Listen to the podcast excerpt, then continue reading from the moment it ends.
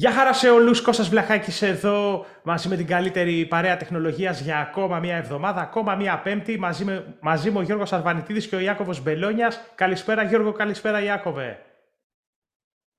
Καλησπέρα, καλησπέρα Κώστα. Καλησπέρα Γιώργο μου. Καλησπέρα Είμαστε Ιάκωβε. τέταρτο επεισόδιο τρίτης σεζόν. Έχω τον Γιώργο τον Αρβα... Γιώργο, εσύ ρυθμί, βάζεις από πάνω νούμερα και ημερομηνίες ή ο Ιάκωβος στον doc που έχουμε; Λοιπόν, θα σου πω. Σήμερα, ε, ε, ε, αυτή τη φορά το βάλα εγώ και το σκεφτόμουν το απόγευμα ότι πρέπει να είχα αφήσει ότι είναι το τρίτο επεισόδιο, ε. Τέταρτο. Νομίζω καλά φαίνεται. Μπορεί να το αλλάξει ο Ιάκωβος. Σωστά το, σωστά το είπες, είναι τέταρτο. Αλλά έβαλα εγώ και νομίζω είχα αφήσει το τρίτο. Ωραία. Τέταρτο επεισόδιο. Έχουμε μια, αυτό το doc που λέμε είναι ένα shared Google Doc που μοιραζόμαστε τα θέματα που προτείνουμε ε, κάθε πέμπτη για να βγάζουμε εδώ στην εκπομπή. Τρίτη σεζόν, τέταρτο επεισόδιο, πέμπτη σήμερα, 10 η ώρα το βράδυ, ε, 3 Νοεμβρίου 2022. Καλό μήνα σε όλους, παιδιά, για το καλό μήνα. Και προχθές. Είναι η ώρα που γράφετε και αναμεταδίδεται η εκπομπή. Εσείς φυσικά μπορείτε ε, να την παρακολουθείτε όποια ώρα και μέρα της εβδομάδας θέλετε ε, μέσα από το YouTube, το, το Spotify, το Google Podcasts ή το Apple Podcast και σε όλες τις υπόλοιπες τις δημοφιλείς ε, πλατφόρμες ε, podcast εκεί έξω. Πάμε δυνατά να ξεκινήσουμε και αυτή την εβδομάδα με την εκπομπή, να πούμε με αφορμή με κάτι το νέο μήνα που θα πιάσει και κρύο τώρα λένε. Αυτό θα έλεγα Γιώργο, με αφορμή έτσι κατά κάποιο τρόπο μια επικαιρότητα που βλέπουμε ότι θα εξελιχθεί μπροστά μας τις επόμενες μέρες και με αφορμή μια συζήτηση που είχαμε νωρίτερα μέσω chat με τον Ιάκωβο, αλλά και μαζί Γιώργο το κουβεντιάσαμε τώρα πριν ξεκινήσουμε να γράφουμε, ναι. ότι φαίνεται το Σαββατοκύριακο να αλλάζει λίγο ο καιρός και να έχουμε κάποιες ε, βροχές, ίσως πιο έντονες σε κάποια σημεία της χώρας μας. Δεν θα πάμε αράχοβα, απλά δεν θα έχουμε καλοκαίρι. Αυτό και προσοχή βέβαια, γιατί αυτά, αυτά τα έντονα μπουρίνια πολλές φορές φτάνουν και σε σημεία πολύ δύσκολα, αλλά αυτό που λέγαμε, Ιάκωβε, ε, είναι η προσοχή που πρέπει να δώσουμε ίσως κάποιες τέτοιες μέρες με απότομες διακυμάνσεις του καιρού, κεραυνούς, πολλούς ίσως και τέτοια, που υπάρχουν ε, η τάση του ρεύματος ανεβοκατεβαίνει, ακόμα και διακοπές και να προσέξουμε λίγο περισσότερο τις ηλεκτρικές συσκευές που έχουμε συνδεδεμένες στην πρίζα, έτσι. Ναι, ναι, είναι καλό να, να το προσέξουμε αυτό, ιδιαίτερα σε αυτές τις άσχημες καιρικές συνθήκες που, που έρχονται.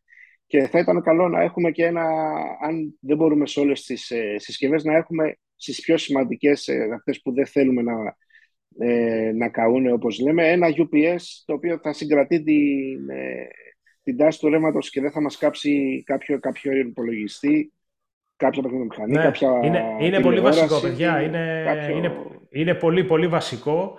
Ε, ναι, έχουμε και μια τηλεόραση ακριβή αν έχουμε που να θέλει ένα UPS. Ναι, παιδιά. Ε, ή, κάποιο πολύ μπριζο, ή, ή, κάποιο πολύ μπριζο που μπορεί να έχει ε, ρυθμιστεί για αυξομοίωση τάσης. Mm-hmm. Αυτό, να, δηλαδή σε απότομες διακοπές που βλέπουμε ότι τρεμοσβήνουν τα φώτα ή χαμηλώνουν απότομα, μπορεί να φάει κόλλημα μια τηλεόραση, όπως πολύ σωστά λέει ο Γιώργος, που εκείνη την ώρα μπορεί να βρίσκεται σε λειτουργία. Οπότε, δεν είναι κάτι για αυτό το Σαββατοκύριακο όπου και αν χαλάσει ο καιρός ή βρέξει, νομίζω ότι είναι απαραίτητο. Επένδυση. Και επένδυση και μπορεί να μην είμαστε πριν 20-25 χρόνια, Γιώργο, που δεν ξέρω, εγώ στην περιοχή λέγαμε. στο Παλαιοφάλιρο έπεφτε το ρεύμα 4-5 φορές το χρόνο έμεινε χωρίς ρεύμα. Τώρα έχουν μειωθεί αυτά στο ελάχιστο. Όχι, τώρα εδώ τουλάχιστον στην Αθήνα και νομίζω σε όλες τις μεγάλες πόλεις είμαστε καλά. Στην επαρχία που παρακολουθώ, ας πούμε, εγώ ξέρεις πάνω στις αίρες στο χωριό του πατέρα μου, ε, βλέπω ότι είναι πιο συχνές οι διακοπές εκεί. Και μπορεί να καταστραφούν πραγματικά ακριβές. Ε, βέβαια, μπορεί τώρα αν, αν, αν άνοιξες σβήσει, άνοιξες σβήσει, εκεί είναι που γίνεται η ζημιά. Από την μια υπέρταση που θα γίνει στιγμία. Και αν η συσκευή δεν έχει ή δεν, δεν μπορεί να ελέγξει τον τροφοδοτικό της αυτή την υπέρταση, μπα, μπορεί να περάσει παραμέσα και να καεί. Αυτό. Και, και έχουν πέσει. Να θέλουμε πολλά χρήματα για επισκευή. Ναι, και οι τιμές νομίζω βρίσκεις και με 49 ευρώ, 59 ευρώ. Βρίσκεις ένα για, για δύο σούκο, μπρίζε, UPS. Θα βρεις θα βρεις UPS βέβαια, γιατί για search protection, για προστασία από υπερτάσεις και, ας πούμε, και από, από διακυμάνσεις του ρεύματος ώστε να μην καεί η συσκευή, θα βρεις μπριζάκια και με λιγότερα χρήματα. Ναι, πιστεύω κάποιο πενταθέσιο πολύμπριζο μπορεί και με 19 ευρώ. Κάπου εκεί νομίζω. Έχεις όλες νομίζω τις αλυσίδες ή και σε άλλα μαγαζιά και στο Scrooge να δεις, θα βρεις τέτοια πράγματα. Οπότε. Αξίζει πάντως. Αξίζει. Ε, προσοχή, παιδιά, στις συσκευές, στις πολύτιμες και ακριβές συσκευές που έχετε στο σπίτι. Ρίξτε μια ματιά για κάποιο πολύμπριζο τέτοιο ή και UPS αν θέλετε, αν πέσει το ρεύμα π.χ. για 5-10 λεπτά ή και αστραπιά για μερικά δευτερόλεπτα και σβήσουν όλα, να θέλετε να, να, να μπορείτε να έχετε ε, τον υπολογιστή σας σε λειτουργία για κάποια λεπτά. Ε, οπότε τσεκάρετε το. Και πάμε να ξεκινήσουμε με τα επόμενα, να συνεχίσουμε μάλλον με τα επόμενα θέματα της εκπομπής.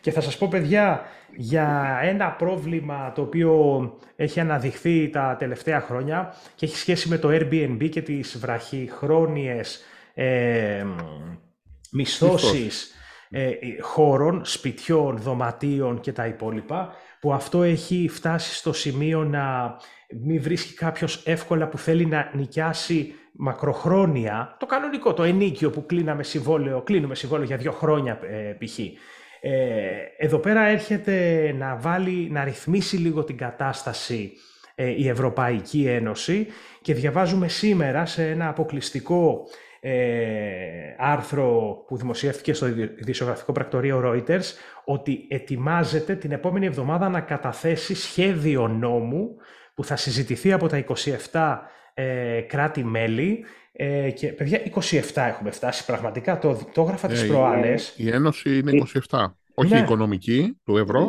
η διευρυμένη ένωση. Ναι, ναι, ναι. 27 χώρες λοιπόν και θα κάτσουν να συζητήσουν αυτό το σχέδιο νόμου, το οποίο μάλλον ή δεν ξέρω, του χρόνου υποτίθεται ότι θα, εφόσον τα βρούνε θα ε, ψηφιστεί, ε, ώστε να δημιουργηθεί ένα μητρό πανευρωπαϊκό, όπου η κάθε χώρα, το Airbnb μάλλον της κάθε χώρας, θα δηλώνει ε, πόσες διανυκτερεύσεις και πόσα άτομα φιλοξενούνται κάθε χρονικό διάστημα, φαντάζομαι ανώνυμα, χωρίς στοιχεία διεύθυνση κτλ. Αλλά για να υπάρχει ένας φορέας ευρωπαϊκός, όπου θα μπορεί να ελέγχει και να θέτει ένα πλαφόν σε αυτές τις βραχυχρόνιες μισθώσεις. Γιατί ήδη έχει γίνει, από ό,τι διάβαζα Γιώργο και δεν το είχα, δεν, ήμουν, δεν, το, δεν το γνώριζα, ήδη έχει γίνει αναχώρα κάποια τέτοια συζήτηση και κάτι έχει ψηφιστεί, έχει ε, θυσπιστεί ήδη κάποιο πλαφόν Μάλλον τα τελευταία Στην Ελλάδα το έχουμε κάνει για φορολογικούς λόγους αυτό το πράγμα, κάπως σε μια έκδοση του. Ναι. Έχουμε κάνει δηλαδή υποχρεωτικά να έχεις Airbnb να το δηλώνεις στην εφορία για να φορολογήσει για τα, για τα ενίκια που λαμβάνεις. Ουσιαστικά αυτό έρχεται να πει τι, ότι δεν γίνεται π.χ.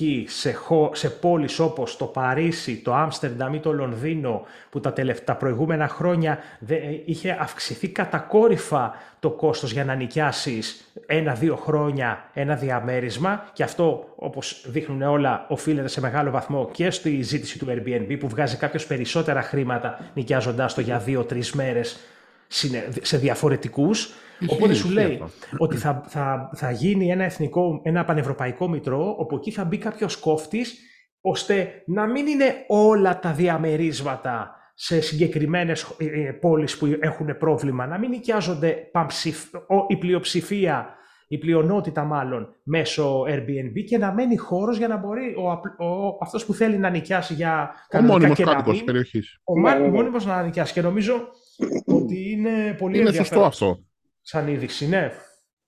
Δεν είναι νομίζω σωστή κατεύθυνση, γιατί πράγματι έχουμε διαβάσει κατά καιρούς, αν θυμάστε, ε, ειδήσεις που λένε ότι ακόμα και στην Αθήνα σε κάποιες περιοχές, όσο μάλλον σε άλλες πόλεις του εξωτερικού που το Airbnb είναι πολύ πιο διαδεδομένο, ότι έχουν ανέβει τα νίκια γιατί δεν υπάρχουν διαθέσιμα σπίτια και ο κόσμος δεν βρίσκει σπίτια τουλάχιστον σε φυσιολογικές τιμές, με βάση και τους μισθούς που υπάρχουν κτλ. Και, και είναι πρόβλημα αυτό. Ε, ε, Ιάκωβε, ήσουνα, είχε τύχει ποτέ να ήσουν σε ενίκιο; Λέω τώρα, ανοίγω μια τέτοια συζήτηση. Ε, όχι, όχι. Μέχρι στιγμής όχι. Τυχερός. Και εγώ το ίδιο. Δεν, είχε, δεν ήμουν από αυτό. Άρα, μόνο εγώ φτωχόπεδο εδώ στο ενίκη μου. Τι, το, τώρα Γιώργο είσαι... Είμαι τα τελευταία 20 χρόνια σε νίκη. Α, μάλιστα, μάλιστα. Και στο ίδιο σπίτι; Στο ίδιο σπίτι, ευτυχώς. Έλα ρε, ωραία. Άρα σημαίνει ότι τα πας καλά με το σπιτικό, κύριε. Ναι, δεν έχω Ή έχει ξεχάσει ναι. ότι είσαι εκεί και δεν σου. Όχι, από, από πάνω μένει, από πάνω μένει, είναι εδώ. ναι. έχει κανονικά. Ναι. Πάντως, παιδιά, είναι μεγάλο το πρόβλημα ε, και χαιρόμαστε που αυτό το κομμάτι της τεχνολογίας που τα προηγούμενα 10-10 πόσα χρόνια, δεν θυμάμαι, είχα βρεθεί, παιδιά, θυμάμαι, στην ε, πρώτη παρουσίαση της έλευσης του Airbnb στην Ελλάδα. Ε, μπορεί να είναι και μία δεκαετία. Η, αλήθεια είναι ότι δεν είχα πάρει χαμπάρι τότε τι πρόκειται να συμβεί. Μας είχαν καλέσει ναι. σε ένα διαμέρισμα πάρα πολύ μικρό, ε, το οποίο ήταν, ε, ξέρω εγώ, 30 τετραγωνικά, μπορεί να μην ήταν μεγαλύτερο, αλλά το οποίο είχε ένα μπαλκονάκι αστείο, το οποίο έβλεπε φάτσα κάρτα Ακρόπολη. Mm, γι' αυτό το κάνανε. Και το είχαν διαμορφώσει μέσα full extra ανακαίνιση τύπου παλατάκι και στο μπαλκονάκι είχαν φτιάξει ένα ωραίο χώρο να κάθεσαι να πίνεις τον καφέ σου ή το, να τρως, ας πούμε, για τέσσερα άτομα ίσα ίσα. Αλλά φάτσα ε, κάρτα Ακρόπολη. Και, Ωραίο. Και, ναι, και αυτό δηλαδή που εξελίχθηκε μετά και όλοι τα φτιάχνουν έτσι και τα ε, πλουμίζουν τα σπίτια και τα νοικιάζουν και πιο ακριβά. Και έχει φανεί τώρα και με τον τουρισμό που αυξάνεται λίγο πριν την πανδημία και τώρα μετά. Ε, στη, για τη χώρα μας λέω. Κάποια ώρα χτίζανε και, χτίζανε και κάποια μικρά συγκροτήματα που ήταν μόνο για Airbnb. ναι, καινούργια, ναι, ναι, ναι, για ναι, μερίσματα μόνο για Airbnb. Ναι, ναι, ε, απλά, απλά θυμάμαι τότε, παιδιά, σε εκείνη, τη, σε, εκείνο το, σε εκείνη την έλευση ήταν και κάποιος από το Airbnb, δεν ξέρω, δεν θυμάμαι καν. Δεν είχα πάρει χαμπάρι του τι πρόκειται να συμβεί και θυμάμαι χαρακτηριστικά ότι έψαχνα μόνο να βρω το μπουφέ για να πιω ένα κρασί και να φάω. Oh, πάλι βγάλαμε καλό όνομα οι δημοσιογράφοι, γιατί πάμε εκεί πέρα για καφέδες και φαΐ. Λοιπόν, χαμός έγινε από τότε. Έχει περάσει και φτάσαμε στο σημείο αυτό που συζητάμε τώρα, έτσι. Να ε, μπαίνει πλαφόν. το Airbnb είναι παγκοσμίως γνωστό. Ακόμα, δηλαδή παίζει μόνο στη Βόρεια Κορέα να μην δουλεύει. Μπράβο, μπράβο, μπράβο. Εκεί ακριβώς. Ε, Γιώργο, Πες μας για, για Ελλάδα, δεν ξέρω για Βόρεια Κορέα. Εκεί λες να έχουν και καλάθι του νοικοκυριού. Εκεί έχουν άλλο καλάθι, αλλά εμείς έχουμε ένα άλλο διαφορετικό καλάθι που ενεργοποιήθηκε από χτε. Αυτό το καλάθι του νοικοκυριού που έφτιαξε το, εκεί ο Υπουργός ο Άδωνης Γεωργιάδης. Γιατί όπως τον έχω δει σε συνεντεύξεις του, ήταν μια ιδέα του και το υλοποίησε. Και, το ζήτησε να υλοποιήσει εκείνος. Και καλά έκανε. Εγώ θα, θα πω τι προβλήματα έχω παρατηρήσει. Σαν καταναλωτής θα μιλήσω, όχι σαν κάτι άλλο. Να σε διακόψω, Γιώργο. Καταρχήν...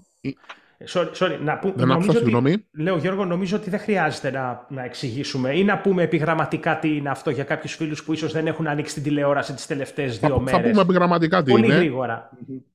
Θα πούμε επιγραμματικά τι κάνει το, το Υπουργείο. Το Υπουργείο καταγράφει 51 συγκεκριμένες κατηγορίες ε, προϊόντων που κυκλοφορούν στα σούπερ μάρκετ, που είναι θεωρητικά οι δημοφιλέστερες, αυτές που πουλάνε περισσότερο. Καταγράφει τις τιμές τους και υποχρεώνει τις αλυσίδες των σούπερ μάρκετ τις μεγάλες ε, μέσα στα καταστήματά τους να έχουν σήμανση ποιο είναι το φθηνότερο από αυτά. Ωραία. Να πάω λοιπόν εγώ, ας πούμε, μακαρόνια νούμερο 6, γάλα, Καλά, χαμός με τα μακαρόνια. Ναι, με τα μακαρόνια έγινε ένας χαμός. Εκεί με τα μαράτα τους Σκλαβενίτη, ήταν ωραία αυτά. Ε, να πάω λοιπόν σε ένα υποκατάστημα μιας αλυσίδας και να πω: Ωραία, ποιο είναι το φθηνότερο. Μην ψάχνω στα ράφια. Θα έχει τη σήμανση, καλάθι του νοικοκυριού, αυτό είναι το φθηνότερο. Αυτό είναι ωραίο σαν σκέψη. Είναι ωραίο σαν σκέψη και η πλατφόρμα που μας, θα μας πεις τώρα τόσο και, ή και το app σου δίνει τη δυνατότητα να πας προετοιμασμένος τσεκάροντας από το σπίτι τις τιμές. Σωστά. Τι προβλήματα να ξέρεις, μπράβο, τι τιμή θα βρεις στο κάθε προϊόν. Ε, εγώ τι προβλήματα διακρίνω χρηστικά καθαρά, σαν τι θα ήθελα ας πούμε, να κάνει αυτό το πράγμα που δεν κάνει και θεωρώ ότι εμένα ας πούμε, δεν με εξυπηρετεί ιδιαίτερα πέραν από το να δω τις τιμές, να ωραία, τις είδα και χαίρεται να πάω να ψωνίσω. Ε, αυτό λοιπόν πράγματι μπαίνεις μέσα, διαλέγεις την αλυσίδα που θες, βλέπεις τα προϊόντα που έχει. Οπότε, αν ας πούμε, εγώ ψάχνω γάλα, ε, μπορώ να δω ποιο είναι το φτηνότερο γάλα στην Α αλυσίδα, ποιο είναι στη Β, ποιο είναι στη Γ, στη Δ, ωραία, και να πάω να αποφασίσω ποιο θα πάρω. Αυτό που δεν κάνει όμως, και είδαμε, α, παρένθεση, σήμερα είδαμε το βάλατε και στο Tech Blog, ότι ανέβηκε και η, η, η ίδια η ίδια πλατφόρμα και στην ε, mobile εφαρμογή του η καταναλωτή. Α, Οπότε άργησε. έχει την ίδια αναζήτηση όχι μόνο. Δεν άκουσα, άργησε. Α, ε, ναι, ρε, εσύ, χθες άνοιξε ναι, ναι. το καλάθι, χθες έπρεπε να το βάλουν. Τι το κάνεις άνοιξε, ναι. Στην εφαρμογή τη mobile δεν υπήρχε τίποτα. Χθες σήμερα το ναι, βάλανε. Φίλε, εντάξει. Το πρόβλημα είναι ότι κατ' εμέ, και εγώ θα πω ότι αυτό νομίζω θα πρέπει εκεί πέρα στα, οι άνθρωποι του Υπουργείου που τρέχουν το site να το δουν και νομίζω ότι μπορεί να γίνει, δεν είναι δύσκολο. Ε, να σε αφήνουν να κάνεις είτε μια συγκριτική λίστα. Δηλαδή, εγώ θέλω να δω, ας πούμε, γάλα. Δεν μπορώ να συγκρίνω από τι. Δεν, δεν θυμάμαι τώρα πόσε αλυσίδε έχει μέσα. 10, 15. 11-12. Ναι, δεν θυμάμαι πόσες είναι, οι 12 ας πούμε, να συγκρίνω και να δω ποιος έχει πιο γάλα, σε τι τιμή και να αποφασίσω είτε να πάρω το φθηνότερο είτε αυτό που μου αρέσει όποιος το έχει φθηνότερα. Mm-hmm. Ένα αυτό. Δύο. Δεν μπορώ να κάνω μία λίστα και να πω: Ωραία, εγώ θέλω να πάρω αυτά τα ψώνια. Κάνε μου μια λίστα ποιος τα έχει φθηνότερα και να ξέρω, θα πάω ας πούμε στο Α αλυσίδα και θα πάρω αυτά τα 5, στη Β τα άλλα 15 και στη Γ τα άλλα 20. Σωστός. Για να, για να έχω πραγματική οικονομία. Γιατί, και γιατί το λέω αυτό. Μιας και το Υπουργείο έχει ξεκαθαρίσει ότι δεν μπορεί να ελέγξει τις τιμές λόγω της ελεύθερης αγοράς και είναι σωστό αυτό. Δηλαδή δεν μπορεί να επιβάλλει πλαφόν και να πει το γάλα θα το πουλάτε 80 λεπτά. Ελεύθερη είναι η αγορά, όσο θέλουν να το πουλάνε το γάλα. Απλά σου δείχνει ποιο είναι το φθηνότερο. Αφού λοιπόν δεν μπορεί να ελέγξει τις τιμές, θα πρέπει εμένα να μου δώσει τουλάχιστον τη δυνατότητα αυτές οι τιμές που λόγω πληθωρισμού έχουν ανέβει, ε, διεθνή πληθωρισμό, όχι μόνο στην Ελλάδα, να μπορώ να βρω ποιο είναι το φθηνότερο τουλάχιστον να πάω να ψωνίσω. Αυτό θα βοηθήσει πραγματικά τον καταναλωτή και όχι να αρχίσει να ψάχνει. Εγώ για να το κάνω αυτή τη λίστα, ας πούμε, θεωρώ ότι θα φάω μία με δύο ώρες εκεί μέσα για να βγάλω μια λίστα για ψώνια. Ενώ αν είχε αυτά τα, τα φίλτρα και αυτή τη σύγκριση, μέσα σε 10 λεπτά θα μπορούσα να βγάλω τη λίστα μου, να τη βγάλω μια φωτογραφία με το κινητό μου και να πάω να ψωνίσω. Και αυτό, Γιώργο, επειδή το σκεφτόμουν σήμερα, που είδα ότι ανανεώθηκε, όπως είπες, και η εφαρμογή ή καταναλωτής, η οποία μπορεί να τη βρει κάποιος δωρεάν ή στο Google Play Store ή, είτε στο, App στο App Store για iOS. Παρένθεση, επειδή ετοιμάζουμε ένα άρθρο τέτοιο με αφορμή αυτό, αυτή την εφαρμογή, αλλά και μία άλλη που λείπει από το App Gallery της Huawei, δεν υπάρχει εκεί.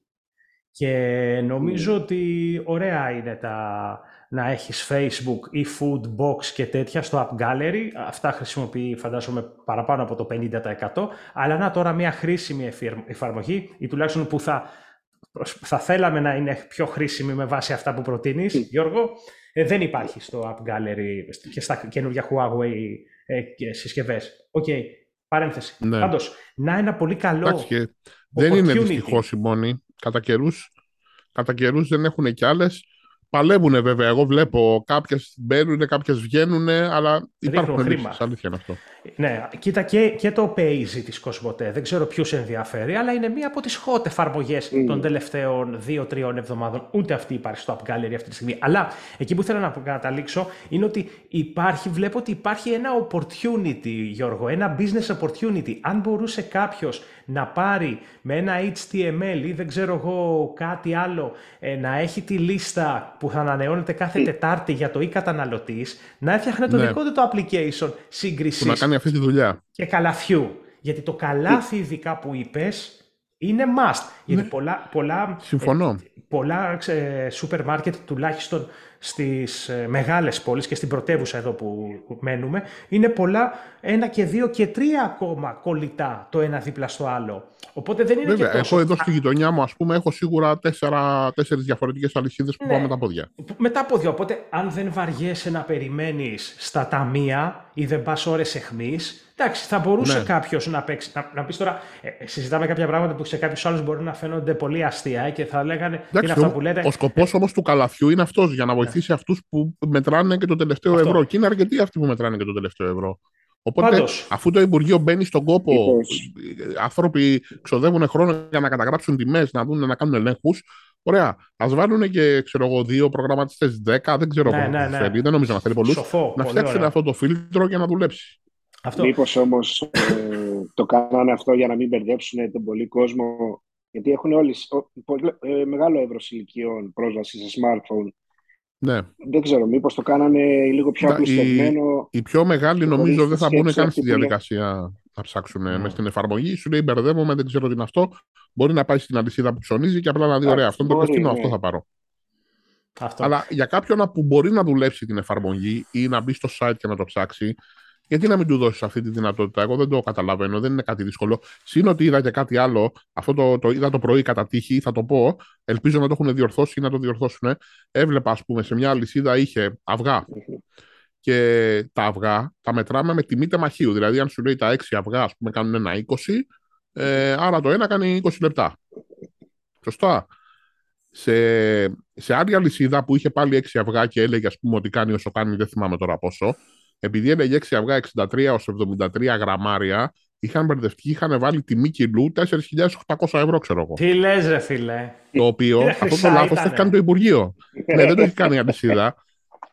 Αυτό εντάξει, η, η τιμή κιλού είναι με τα μικρά γράμματα. Ξέρεις που παίρνεις μια συσκευασία και σου λέει τα 500 γραμμάρια έχουν 1 ευρώ. Ναι, ναι, και με ναι. μικρά γράμματα σου λέει τιμή κιλού 2 ευρώ. Ότι... Αυτό όμως το λάθος, αν το έκανε ας πούμε η αλυσίδα ή κάποιο μαγαζί και πήγαινε ο έλεγχος, θα του έριχνε πρόστιμο γιατί είχε λάθος και είναι παραπληροφόρηση για τον καταναλωτή. Κοιτάξτε και τέτοιες λεπτομέρειες.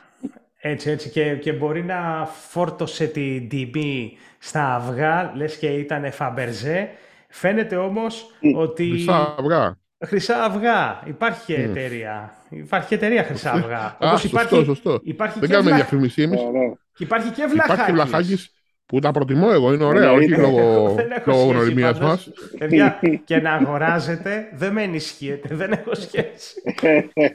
ε, Ιάκωβε, ε, ναι. πες, πες μας λίγο, τι γίνεται, εμείς λέμε τώρα για φορτωμένες τιμές, το iPhone 15 Pro του χρόνου θα είναι φορτωμένο επειδή θα έχει ε, τρεις ε, Taptic Engines και τα λοιπά. Πώς το βλέπεις εσύ, θα είναι αυτό η δικαιολογία; Ε, φορτωμένο νομίζω έτσι κι θα είναι, επειδή έχει μόνο το μήλο στην πλάτη και oh, να τα Άσε ρε. ναι, τέλος πάντων, συνέχισε. Ειδικά, ναι. ειδικά, οι, ειδικά οι προεκδόσεις, ε, σύμφωνα με, οι οποίες σύμφωνα με τον, ε, με τον, ανάλυτη, με τον γνωστό ανάλυτη, αν μπορούμε να το πούμε γνωστό, γιατί συχνά πήγε να κάνει την εμφάνιση του Ming Chi Kuo, ε, έκανε, έσκασε μύτη με tweet που έκανε, έκανε και σχολίασε τα, τις προβλέψεις του για το επόμενο iPhone το 15 Pro Ωραία. και λέει ότι τα κουμπιά, τα κουμπιά το, το volume up και το volume down της αξιομείωσης του, της έντασης του ήχου και το power button στα,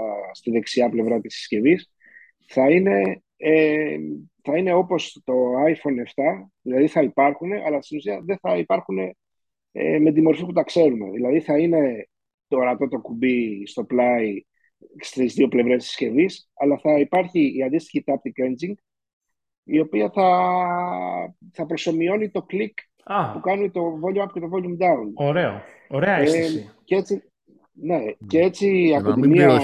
1500 ευρώ έτσι. Έτσι, έτσι. Να πληρώσεις 1700. Και έτσι από, από μία Taptic Engine που υπάρχει αυτή τη στιγμή που αναλαμβάνει τη, τη δόνηση στη συσκευή αλλά και την προσωμείωση του 3D Touch, το οποίο είναι στην ουσία το shortcut σε κάτι εφαρμογές που σου βγάζει ένα υπομενού για να κάνεις ε, ε, άμεση πρόσβαση σε κάποιες λειτουργίες, όπως να τραβήξεις μια φωτογραφία χωρίς να ανοίξεις την ε, εφαρμογή της φωτογραφίας, λέω ένα παράδειγμα.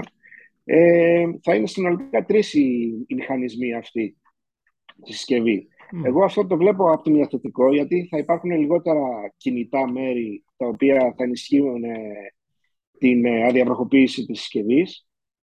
Ε, και όπως λένε θα, φτάνουν, θα, φτάσουμε, θα, φτάσουμε, θα φτάσουμε εγώ με την Apple, θα φτάσει η Apple πιο κοντά στο, στο iPhone όνειρο που ονειρευόταν ο Steve Jobs στις ναι. αρχές που ήταν μια συσκευή χωρίς ε, ε, θύρες και χωρίς κουμπιά. Θα ήταν μόνο ένα κομμάτι γυαλί που ήταν το iPhone. Θα προσθέσει βάρος αυτό, πιστεύεις; Ε, νομίζω, νομίζω θα προσθέσει λίγο βάρος, ε, γιατί ε, είναι μια μικρή συσκευή για, για τη δόνηση στην ουσία, προσωμιώ, προσωμιώνει τη, την αίσθηση. Και εντάξει, θα φυγεί η ο μηχανικό, η, τα μηχανικά μέρη από τα κουμπιά, από τα από τρία κουμπιά, αλλά μήπως δώσει και περισσότερο χώρο για μεγαλύτερη, ακόμα μεγαλύτερη μπαταρία. Πάντως το βάρος του ήδη πολύ έτσι, αισθητού στο χέρι, το 14 Pro Max, είναι ήδη πάρα πολύ βαρύ. Αν μπουν και αυτές οι, οι, οι μηχανισμοί, τα Taptic Engine στην, ε, στο 15 Pro, θα είναι ακόμα πιο βαρύ νομίζω. Mm. Αλλά αναμένεται κάτι, είναι κάτι που, που, που, μας, που έχει πολύ ενδιαφέρον. Ε, έχει ενδιαφέρον και, και Ιάκωβε αυτό που είπες κιόλας για το κομμάτι γυαλί χωρίς θύρες και κουμπιά, πολύ ωραίο. Βέβαια Ε, λέγαμε στην προηγούμενη εκπομπή ότι φαίνεται να πηγαίνει από Lightning Connector σε Type-C. Δεν νομίζω ότι στο 15 ναι, ναι. Pro δεν θα έχουμε και θύρα καθόλου, γιατί και πώς θα φορτίζει. Ε, έτσι, Ωραία πάντως θα ήταν να φορτίζουν με σούπερ ταχύτητες και ασύρματα ε, συσκευές, αλλά νομίζω έχουμε... Έχει θα, τον ασύρματο. Έχει τον ασύρματο το MagSafe που είναι το στρογγυλό που κολλάει πίσω. Ναι, ναι εννοώ ε, ότι θα θέλεις, θέλεις σούπερ γρήγορη ταχύτητα για να πεις ότι ε, θα ναι, φύγουμε. Ναι. Και μιλάμε τώρα για... θα αργήσουμε πολύ να δούμε κινητό να μπαίνει στη ζωή σίγουρα. μας χωρίς θύρα. Αλλά πολύ ωραίο που σίγουρα. το επανέφερες. Το, πολύ μπροστά ο, ο Steve, έτσι. Είχε όραμα ο Steve Jobs. Είχε όραμα, είχε όραμα. Και σας πάω σε επόμενο θέμα που έχει σχέση με όλα αυτά που συζητάμε, όπως π.χ. το iPhone 15 Pro ε, του χρόνου, ε, θα το παραγγείλουμε ας πούμε από κάπου έτσι. Φέρνει μια πολύ ενδιαφέρουσα νέα λειτουργία το Gmail, η Google στο Gmail θα αρχίσει να εμφανίζεται τις επόμενες εβδομάδες, ίσως και λίγο πριν τη χριστουγεννιάτικη περίοδο, την εορταστική που αγοράζουν όλοι περισσότερα δώρα, με όσα φράγκα μας έχουν μείνει εδώ σε εμά, γιατί οι Αμερικάνοι νομίζω ότι συνεχίζουν να, να περνάνε καλά. Συνεχίζουν, ε, Γιώργο.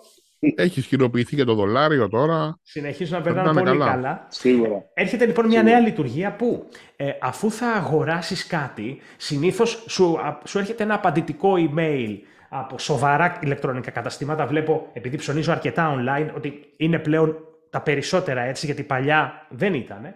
Αλλά Έκανα και το σχολείο μου εδώ πέρα για την ελληνική πραγματικότητα. Σου επιστρέφει λοιπόν ένα email το οποίο σου έχει κάποιο tracking code και σου λέει μπορείς να παρα... έφυγε η παραγγελία από εμάς, ε, ολοκληρώθηκε, μπορείς να παρακολουθείς την πορεία του δέματός σου κάνοντας κλικ εδώ. Αυτό είναι το tracking code, ξέρω εγώ. Τώρα τι γίνεται, και κάθε φορά, ας πούμε, ειδικά άμα, εγώ δηλαδή, άμα και, και να μην βιάζομαι κάτι, άμα το θυμηθώ, μπορεί και κάθε μέρα μέχρι να μου έρθει να, το, να πατάω ή να βλέπω πού. Φίλος μου, και εγώ έτσι κάνω. Ε, Γιώργο, μπορεί και παραπάνω από μία φορά την ημέρα. Εγώ να δω κουνήθηκε καθόλου αυτό. Ειδικά αν ε, έρχεται κάτι από το εξωτερικό Amazon π.χ. που αλλάζει και χώρες. Ναι, να δω πέταξε αεροπλάνο το βράδυ, τι έγινε. αυτό, αυτό. λοιπόν, ε, τώρα τι γίνεται; Ότι ουσιαστικά θα σου εμφανίζει την πορεία του, της παραγγελίας σου μέσα στο email, εφόσον δώσεις συγκατάθεση ότι επιτρέπεις να γίνεται κάτι τέτοιο, δηλαδή θα αναγνωρίζει αυτόματα το Google τα email που έχουν σχέση με tracking code και μετά δεν θα χρειάζεται να πατάς κάποιο κλικ, αλλά πηγαίνοντας στην αναζήτηση στο email σου, εκείνο που είχες πάρει την αρχική ενημέρωση ότι ξεκίνησε το δεύμα να σου έρχεται, θα εμφανίσετε πάνω-πάνω η πορεία που είναι. Του, του που είναι. Και αυτό μου φαίνεται Ωραίο. Ωραίο είναι αυτό, ωραίο. Θα μου γλιτώνει χρόνο. Ε, και εμένα. αν, αν και νομίζω ότι... κλικ. Πιστεύω, Γιώργο, ότι σε εμάς που είμαστε έτσι... Ε, έτσι λίγο βλαμμένοι, πες το, δεν είναι κακό. Θα, θα, θα, πατάμε το λινκάκι κανονικά. Θα πατάμε για επιβεβαίωση, μην έχει κάνει λάθος η Google. Να δούμε. Να, να, να, πούμε ότι, μπράβο, να πούμε ότι αντίστοιχα, αν δεν κάνω λάθος, έχει σχέση, μπορείς να δώσεις τέτοια συγκατάθεση στα Gmail, νομίζω σου διαβάζει και ραντεβού ε, αν θέλεις να τα προσθέσεις στο ναι. calendar, ε, αλλά και τυχόν ταξίδια ε, που ετοιμάζεσαι να κάνεις αν θέλεις πάλι να σου έρθει σαν ειδοποίηση ή να προσθεθεί κάπου. Έχει κάτι τέτοια features; Ναι, έχει και κάτι με τα, με τα πώς το λένε, με τις κάρτες επιβίβασης των αεροπλάνων που αν τις στείλουν σε mail μπορεί να την περάσεις στο wallet, κάνει κάτι τέτοια. Οπότε, ωραίο και αυτό. Και ε, παιδιά, με, να θέσω και εδώ πέρα ένα, πριν πάμε Γιώργο στο επόμενο θέμα, να θέσω Ιάκωβε και μια σημαντική υπενθύμηση. Ε. Τελευταία Παρασκευή του τουνού του μήνα, τι είναι; Black Friday. λοιπόν, Τέλεια. 25... Λοιπόν, μαζεύτε λεφτά. 25 Νοεμβρίου φέτος, κοιτάω τώρα το το ημερολόγιο. Αδέρ... από τη Βάνια και τέτοια που λέει. Αδέρφια στα όπλα. 25 Νοεμβρίου. Αρχίστε να τσεκάρετε προϊόντα που έχετε βάλει στο μάτι. Κρατήστε τευτεράκι. Τευτεράκι οριακά είστε, τρεις εβδομάδες πριν. Οριακά πόσο έχουνε; Τώρα. Και περιμένουμε όταν θα έρθουν εκείνες οι ημέρες. Να δούμε, θα βγει καταρχήν σε κάποια προσφορά Black Friday αυτό το προϊόν που θέλουμε. Και δεύτερον, αν βγει, θα είναι σε τιμή, μην είναι 2% κάτω.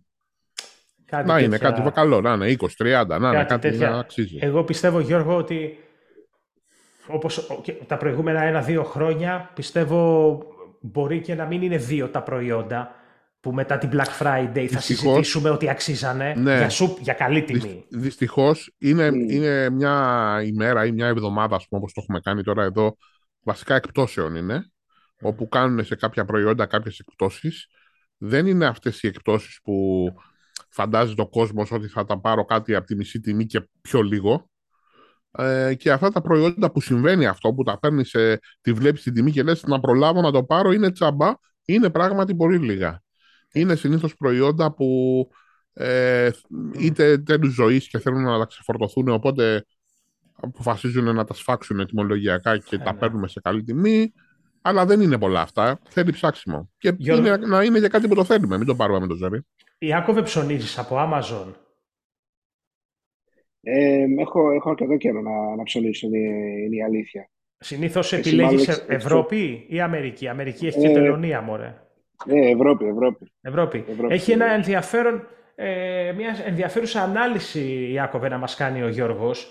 Ε, ε, Γιώργο, για, το, για την πτώση ναι. της συμμετοχής της Amazon. Τι έγινε; Είναι η, η Amazon, ξέρουμε από το 2020, εκεί περίπου αρχές του χρόνου, είχε γίνει μια από τις εταιρείες που είχε χρηματιστηριακή αξία ένα τρισεκατομμύριο δολάρια. Χίλια δισεκατομμύρια δηλαδή. Πολλά λεφτά. Ε, δύο χρόνια μετά, 2002, εγώ βλέπω, επειδή μπήκα και είδα λίγο στο Google τη μετοχή της, από τον Απρίλιο φέτος πάλι, του 2022, έχει αρχίσει και παίρνει λίγο την κάτω βόλτα. Και επειδή εσκεμένα τώρα το έχω ανοιχτό για να το βλέπω live, ενώ κάνουμε την εκπομπη βλέπω ότι από την αρχή του έτους μέχρι σήμερα έχει χάσει η μετοχή της το 46,9% της αξίας της. Έχει πέσει κάτω από το 3 εκατομμύριο. Είναι αυτή τη στιγμή βλέπω η αξία της στα 922 δις δολάρια. Θα μου πεις τώρα τι 922, τι 1000, μια, μια ή άλλη είναι. Ισχύει αυτό σε γενικές γραμμές, αλλά είναι ένα δείγμα γιατί εδώ και μερικούς μήνες, από τον Απρίλιο που είπαμε φέτος και μετά, η μετοχή της φαίνεται να έχει πτωτική πορεία. Έκανε μια άνοδο γύρω στον Αύγουστο είδα, αλλά ξαναπήρε την κατοβόλτα. Βλέπω και τώρα, Γιώργο, ε, την ώρα που Ναι, μιλάμε. και τον, τον Οκτώβριο, ας πούμε, έχει πέσει αρκετά. Έχει κάνει ένα βαθύ κατέβασμα η τιμή της μετοχής παρόλα αυτά, παρόλα αυτά χαρίζει, δίνει πρόσβαση σε Ναι, τραγούδια. αυτό τώρα εντάξει είναι, είναι καθαρά επενδυτικό κομμάτι. Okay, δεν νομίζω ότι σε, σε αυτή τη φάση, με αυτή την αξία που έχει η Amazon επηρεάζει τους καταναλωτές ιδιαίτερα, βέβαια καθόλου. Παρ' όλα αυτά, όποιος έχει συνδρομή Prime, Mm-hmm. Ωραία. Έχει την υπηρεσία Amazon Music, όπου ακούς μουσική, είναι κάτι, κάτι σαν το Spotify, ας πούμε, χωρίς διαφημίσεις.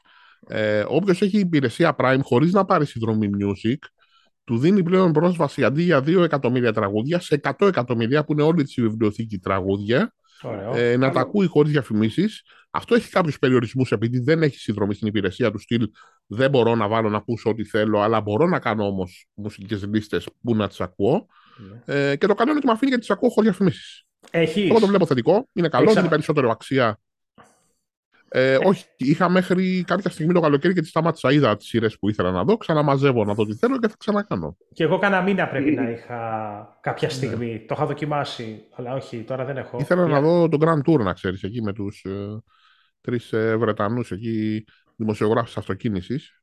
Το έβαλα το δασερί όλο και μετά δεν χρειάστηκε άλλο. Όποιος έχει Amazon Prime ή ε, Apple TV, το λέει Ιάκωβε. Ε, ναι, ε, Apple, Apple TV, ναι, Apple TV τη, το λέει. Τη συνδρομητική πλατφόρμα της Apple. Ναι, ναι, ναι. Όποιος Apple έχει... TV, όποιος... Και, TV και TV Plus. Όποιος έχει, λοιπόν, Amazon Άμα πάρεις και καμιά συσκευή, σου δίνει δώρο κάτι μήνες. Σου δίνει. Και Apple TV ναι, ναι. να μας αφήσει σχόλιο και να μας το πει. Και πάμε στο, στο τελευταίο τι, θέμα. Τι συνδρομές έχουνε; Γιατί εγώ δεν την έχω τη συνδρομή, δεν είναι δυνατό να πληρώνεις τώρα και Netflix και Amazon και Apple TV. Disney Plus. Disney Plus. Εντάξει, μετά θα δίνουμε πιο πολλά από τον νίκη για το σπίτι. Παιδιά, εγώ δεν ξέρω, είμαι, απο... είμαι απογοητευμένος έτσι. Ε, γενικά, δεν δε, δε, μ' αρέσει, ε, επειδή δεν βλέπω σειρές.